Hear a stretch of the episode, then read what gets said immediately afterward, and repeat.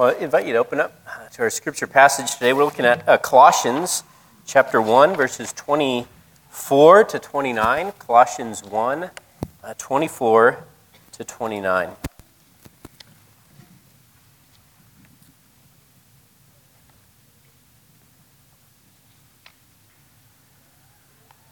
So, starting in verse 24 of Colossians 1. Now I rejoice in what I am suffering for you, and I fill up in my flesh what is still lacking in regards to Christ's afflictions for the sake of his body, which is the church.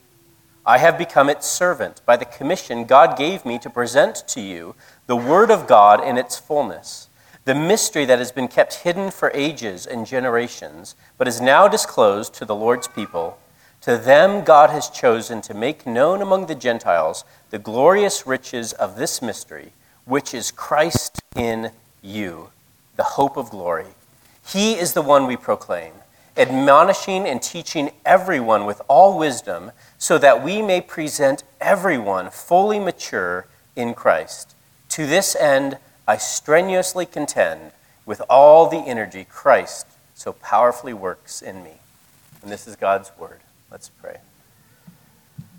Our Father, we ask that you would speak to us today, Lord. We pray that you would take these words written so long ago, and yet they are not dead words, but it is a living word. And we pray that as we proclaim Christ here in this worship service, that the word of Christ would enter deep into our hearts and make us more and more like Christ. Would your word do a work of recreation, new creation in our lives in this moment? So that we would become more and more the people that you are calling us to be. Father, we need you to work. We need your Holy Spirit to be active here. We pray that he would be in the hearts of everyone, ministering to each person here.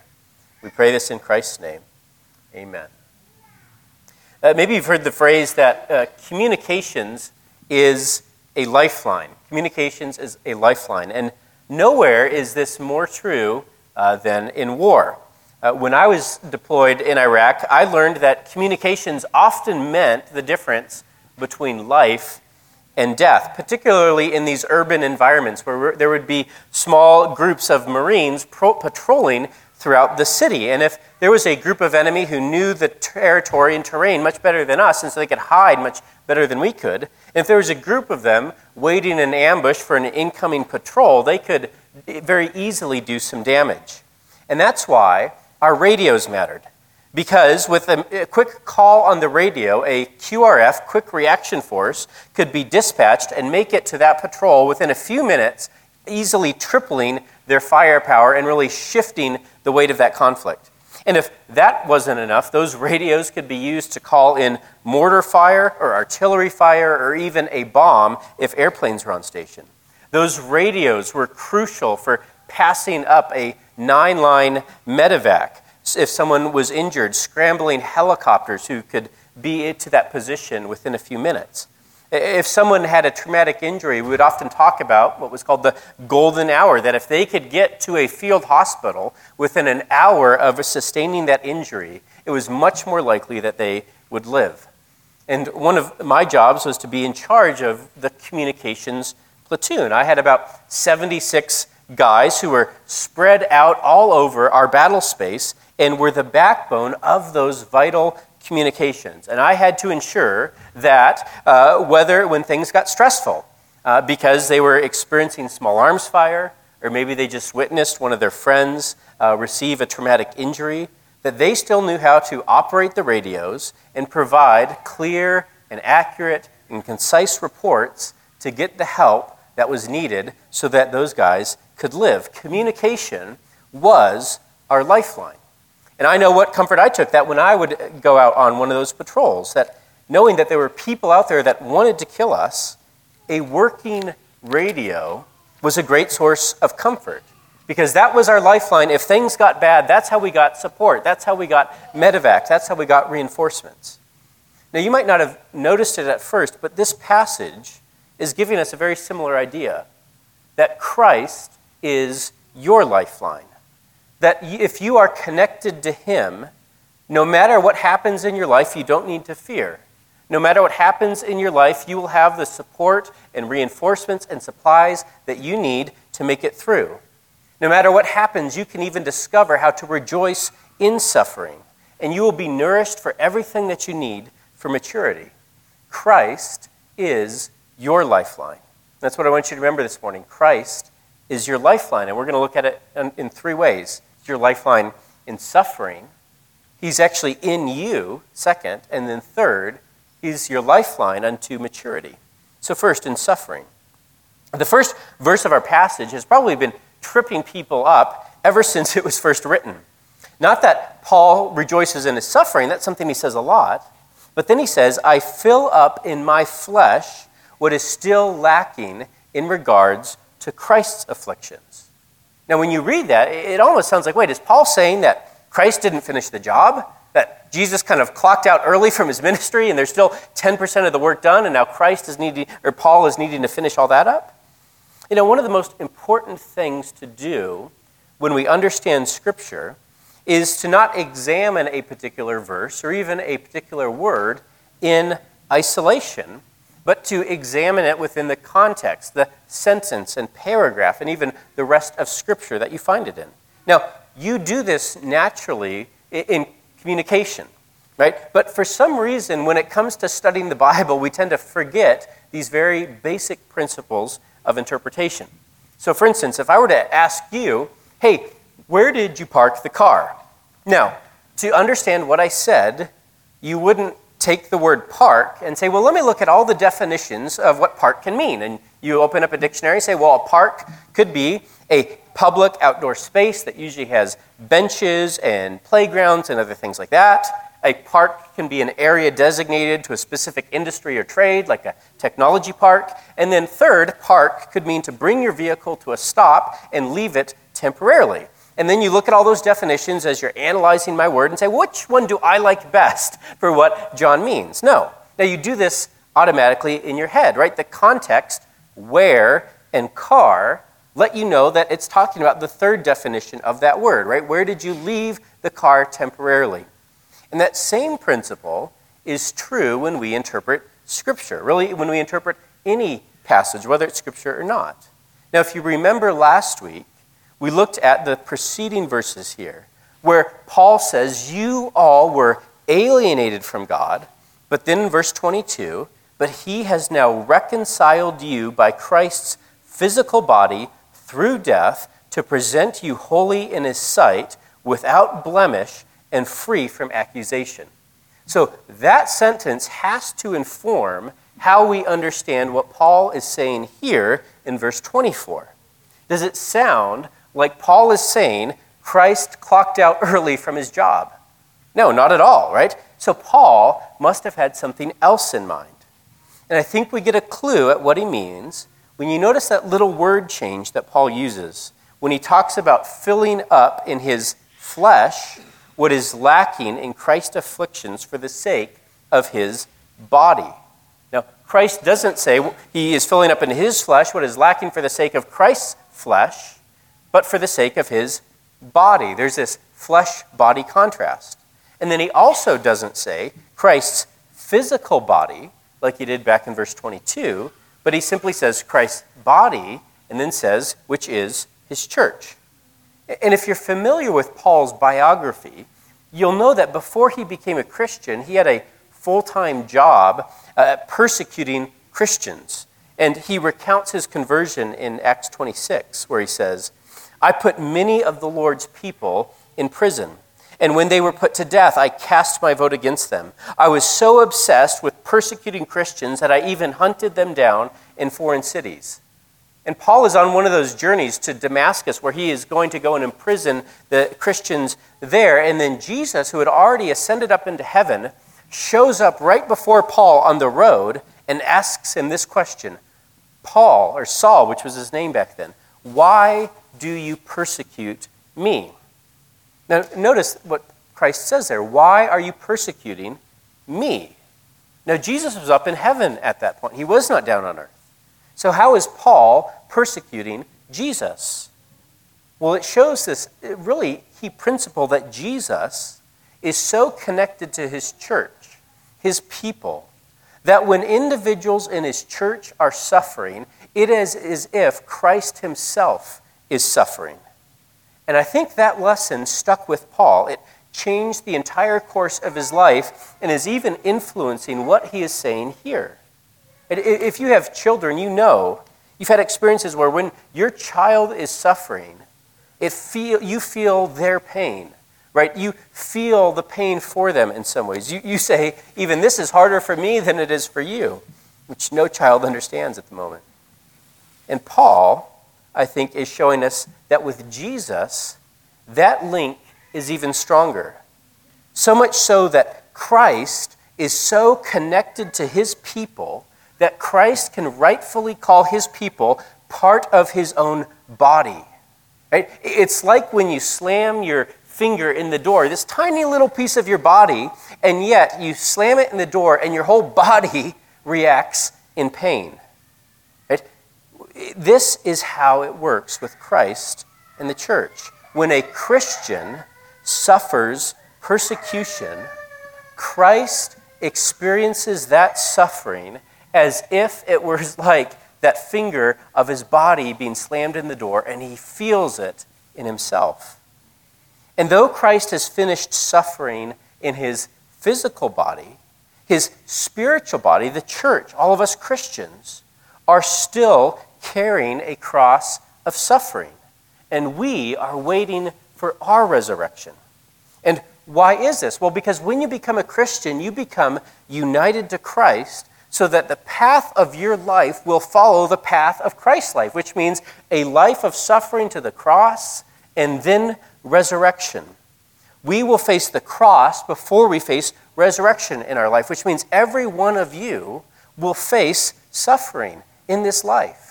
There's no way around that if you're a Christian. Every one of us will have a cross to bear. For some of us, it's lighter. For some of you, it is a crushing weight that you wonder how you will get through it. But there is no surer place to be because that path that you are on is the very path that Jesus was on. And he is connected to you on it. That you cannot get lost. You cannot go astray when you're on that path, no matter how hard it is, because it is as if, as if Christ is walking with you in that suffering. And to flee from that path, to go to a life that is easier, actually takes you into a more dangerous place because you're away from where Christ is and his church. That when you suffer, it is pressing you into the very core of Jesus' life, which was the cross. And because we are connected to Jesus, that he feels our pain, but it also means that we are connected to one another. Paul writes in 2 Corinthians 1 5 to 7. For just as we share abundantly in the sufferings of Christ, he's talking about as a Christian, that suffering that you endure, so also our comfort abounds through Christ. Because Christ knows what it's like to suffer. If we are distressed, it is for your comfort and salvation. If we are comforted, it is for your comfort, which produces in you patient endurance of the same sufferings we suffer. And our hope for you is firm because we know that just as you share in our sufferings, so also you share in our comfort. And this means that as Christians, we should be excel at caring for one another in suffering.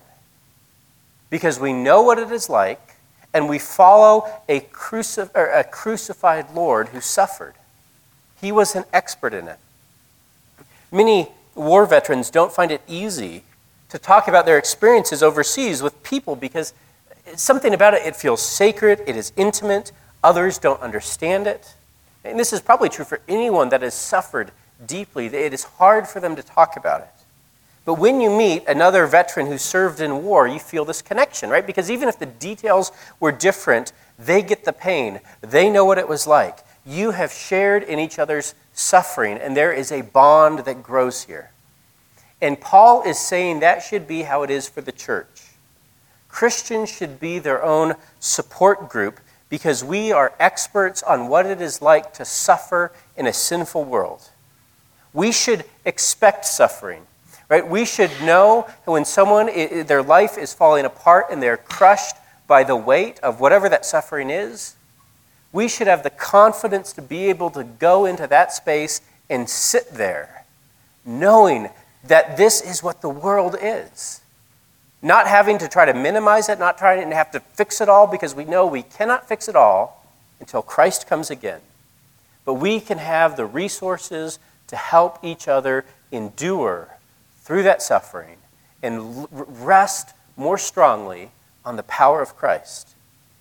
And, and then this also means that we don't worship a God who kind of watches your life like we watch X Men movies right? When some just ridiculous thing is happening to Wolverine or whatever, right? It's like, man, that looks like that really hurts. I'm glad that's not me. No, Jesus doesn't look at your life and say, that looks like it hurts. I'm glad it's not me. But he looks at the suffering in your life and he feels the scars on his hands and he says, I know exactly what that's like.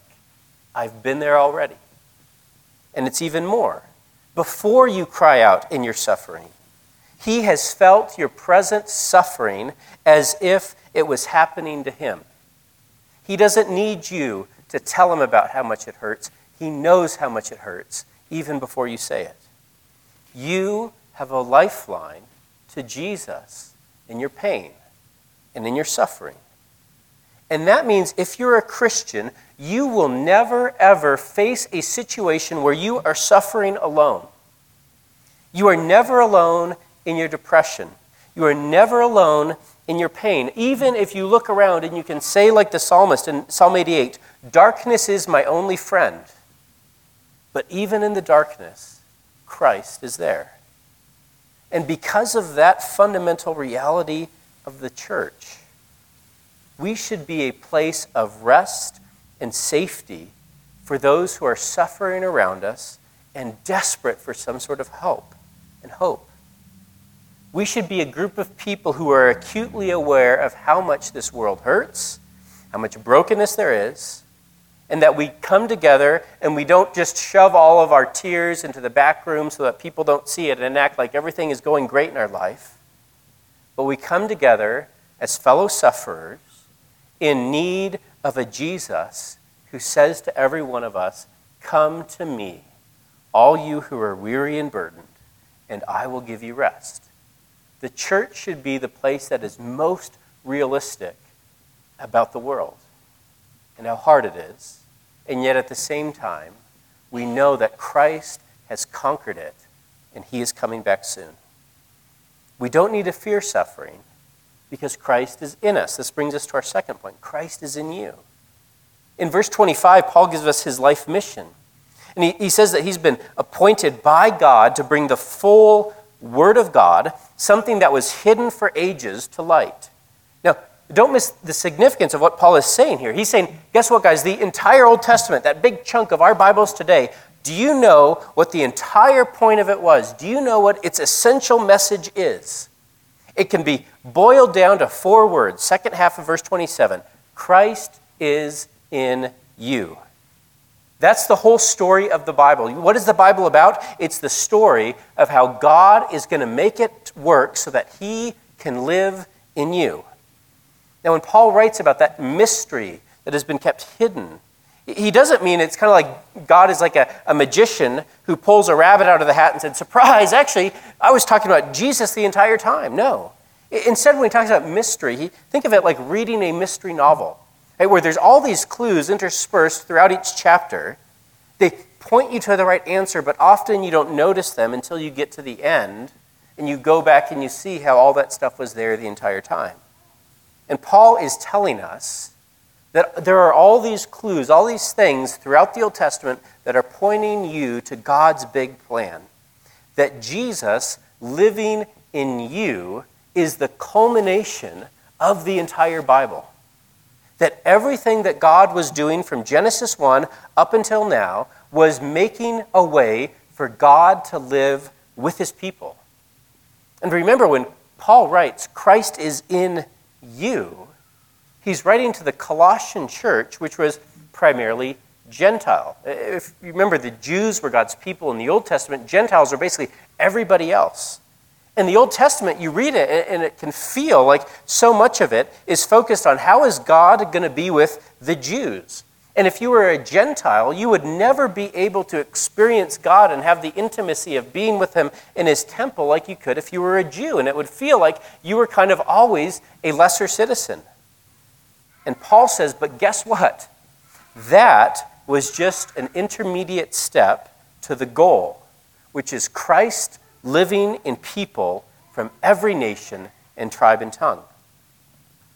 And remember that this letter was written, if you go back to the first sermon in the series, that Paul was concerned because this Colossian church, with a bunch of new believers, they'd become Christians, but as people traveled through, they came and told the Colossians, hey, yeah, you guys are Christians, but if you want to take your Christian life to the next level, you've got to add some more stuff to it.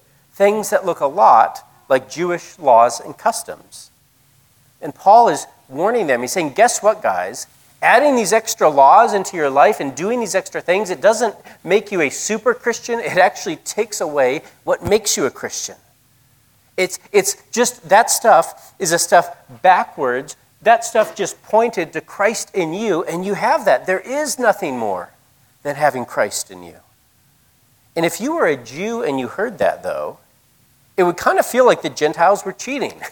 like, that's not fair. It put yourself in the mind of a Jew. It would almost be something like if, if you worked really hard to get some certification for your job or your trade or career, and then you study for the test, you do all these things, and you pass it, and then two months later, they take the hardest parts of the test out of the exam, and suddenly all these people that studied a quarter as much as you are are passing the test, right? What would your reaction be? Wait, well, that's, that isn't fair, right? They're doing just a tiny bit of work. I want to be rewarded for everything that I've done. It attacks your pride. And so you find a way to kind of, you know, make yourself up one more notch. Well, you say, well, I took the test when it was really hard, right? I, I took it back when a lot of people failed. We, pride is what so often keeps us from embracing the grace of the gospel. And then when you combine that with a human heart, that all our hearts are hardwired to want to contribute something to our salvation, right? We want to have some reason to kind of, you know, have us move up a few notches above others. It becomes a dangerous mix that we'll see here in the book of Colossians. It's one that starts to create kind of levels of Christians, right? There's, well, the super Christians, and there's these Christians, there's average Christians. And Paul says here that when you add anything to that simple gospel message, you're taking yourself away from the heart of Christianity. And but we, we are so tempted by those things because we like a Jesus who kind of complements our efforts, right? And, and gets us further, but we can still put the cherry on top and brag about that. We don't like a Jesus who obliterates our efforts and says all your efforts are actually taking you down the wrong path. You need all of me. Because we want to contribute something to why we're saved. But Paul shows you can't contribute anything. All you can bring to the table with Jesus is a pile of your own sin. And Jesus has done all the work. And through his completion of that work, you have in you what is the culmination of God's plan from the beginning of time. Christ lives in you.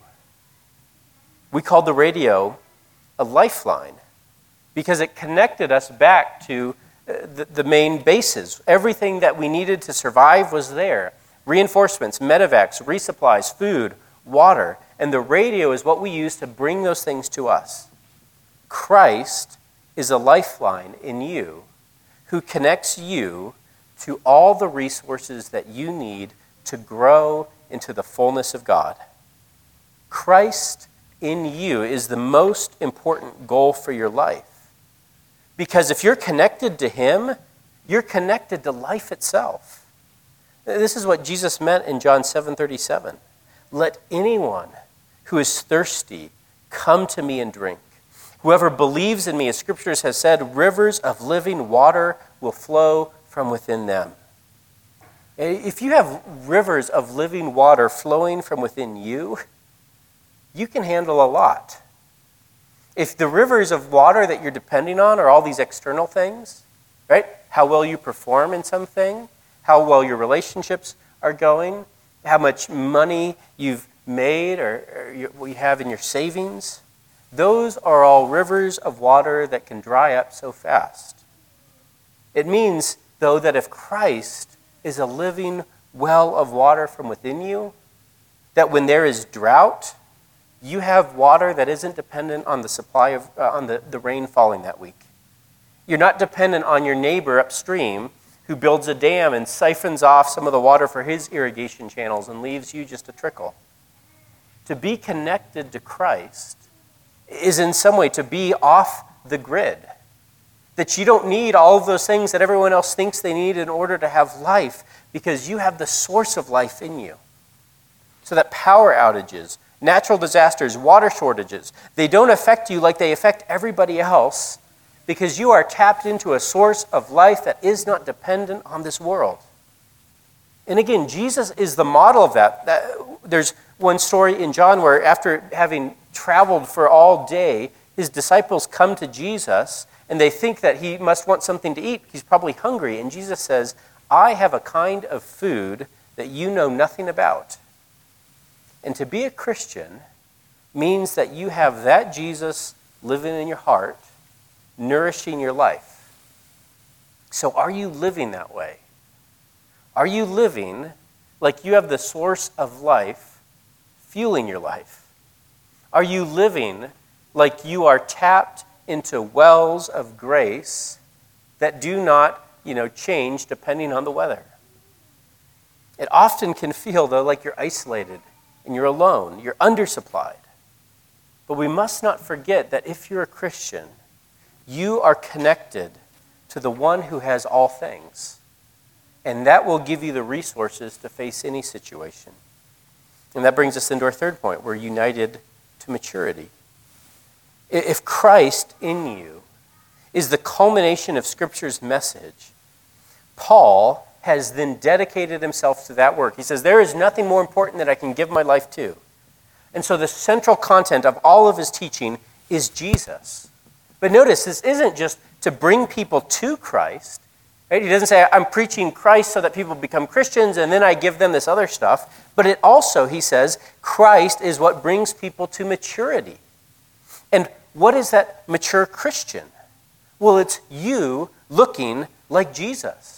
You having his character and his image is what's reflected in your life. Paul gives us a picture of that in chapter 3, where he says, So put to death the sinful earthly things that are living within you have nothing to do with sexual immorality, impurity, lust, and evil desires. Do not be greedy, for a greedy person is an idolater.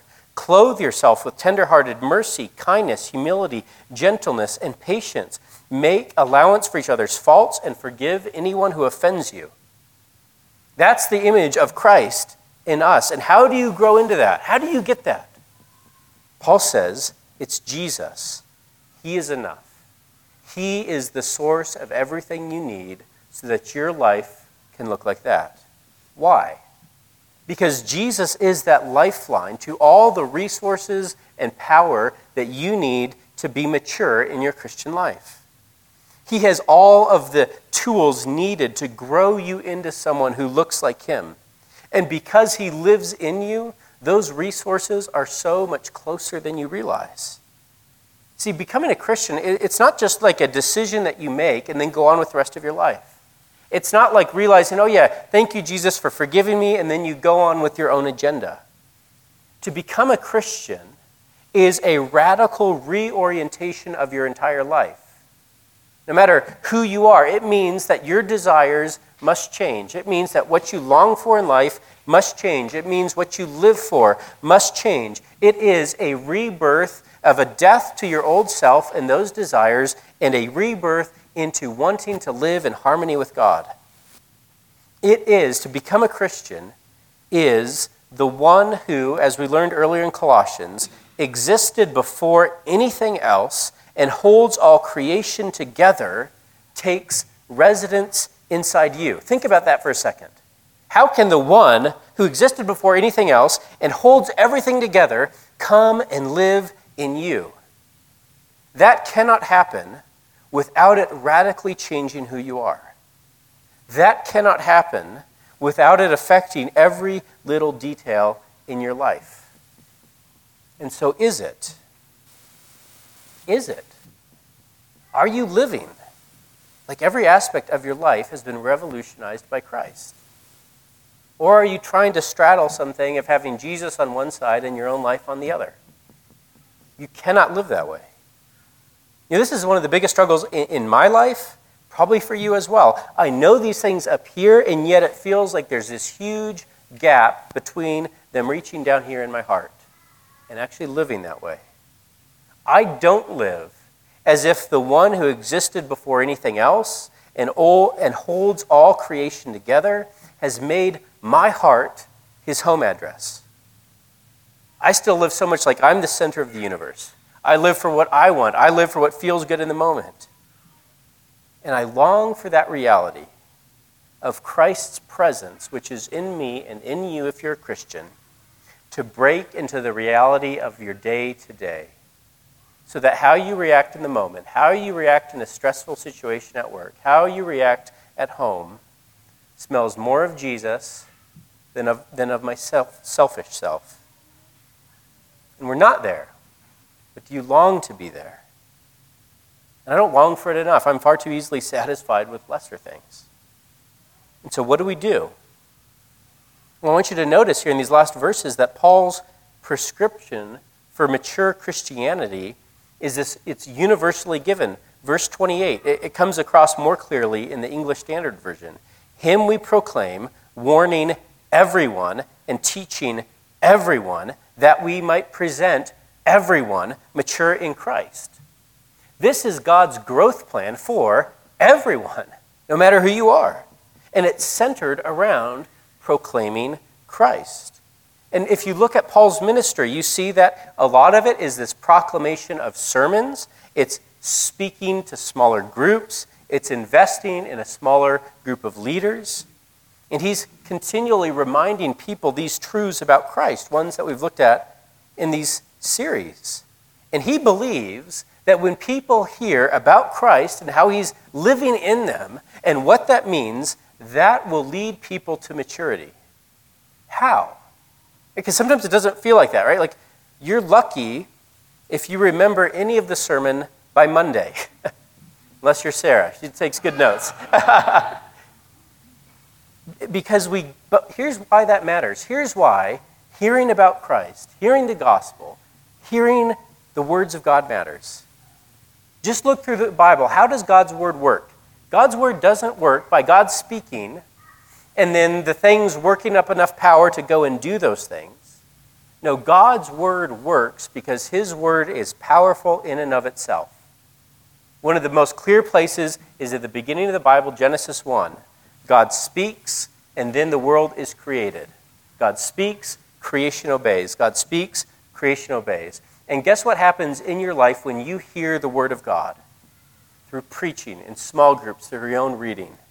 It is God speaking that creative word to you so that your heart, your life, your mind is being recreated to look more like Jesus. It's not because of your own effort, it's because of Christ working inside you. And that's what Paul gets at in that last verse, right? And he says, I realize that there is this power of Christ within me, and I'm going to ride that wave to maturity. You know, you've forgotten most all of the meals that you you ate as a kid. Maybe you can remember five of them. And yet, weren't those meals crucial for you growing into maturity? And it's the same way with God. Showing up day after day, giving yourself to His Word, hearing your Word, feasting on His Word, grows you into maturity so that after a lifetime of doing that, you will be far more Christ like than you would have imagined. And so, are you feeding on His Word? You regularly come to worship Him and hear His Word preached? Are you meditating on His Word throughout the week? Are you discussing His Word with others? Are you reading His Word in your own time? The radio was our lifeline. It connected us to all the resources that we needed for life. And Christ is your lifeline for everything that you need.